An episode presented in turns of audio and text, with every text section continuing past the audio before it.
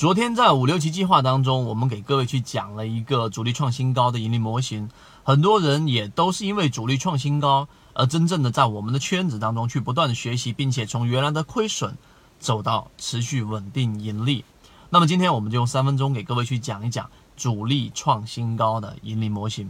首先，主力创新高的盈利模型，它有一个背后的逻辑，我先把背后的逻辑告诉给大家。啊，它背后的逻辑就是第一。主力资金就资金优先于股价，一定是主力资金先进去潜伏，股价才会进行上涨。所有的那种认为一边拉一边吸，一边拉一边吸的这种打法，其实在现阶段来说是不太现实的，是不太现实的。所以资金优先于股价是第一点。第二点，当主力资金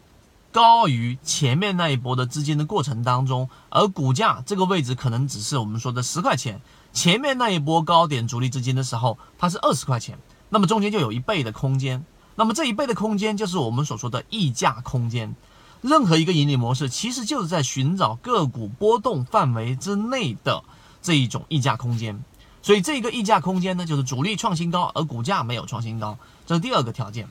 第三个条件，大家一定要去记住啊！我现在把条件也罗列出来，就是中途当中不能有任何的配股。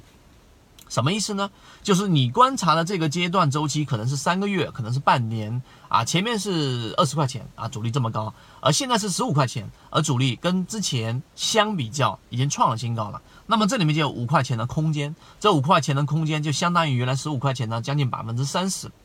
那么这个空间呢，中途当中不能有任何的配股，一旦有配股。哪怕你用这个盈利模式赚钱了，那也是运气，而不是盈利模式帮你赚的钱。为什么？这就是刚才我说的，它的流通盘原来是一个亿，在没有配股的情况之下，那一个亿啊，那实际上这个桶的大小是没有改变的，它所容纳的资金是没有改变的。但是相反的，如果中间有过一个十送五啊，或者十送十，那么整个桶就加大了。你就没有办法通过主力创新高而股价没有创新高这个盈利模式，能够去判断现阶段的这个主力是密度很大的，所以中途当中不能有任何的配股，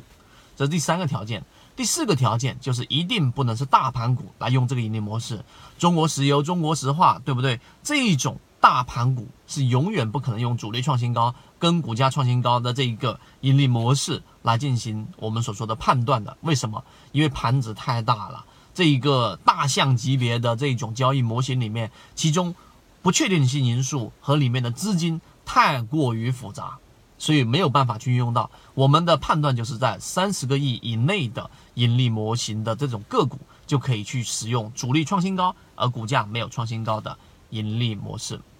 之前我们用这样的盈利模式，就把握到了像水井坊啊，现在叫中国海防，以以前叫做啊中电广通的这样的一只个股，然后一系列的。我们都是用这种盈利模式来把握的，所以今天我罗列了这四个点，就是给各位去讲了一下主力创新高而股价没有创新高的盈利模式。我会有完整版的视频和图文，之前的所有符合信号的个股，以及现在主力创新高而股价没创新高的个股，我都会放到圈子里面。所以如果你对我们所讲的这个盈利模式感兴趣，想要去寻找这一种溢价空间比较安全的个股，都可以找到我们圈子。好，今天讲不多，各位再见。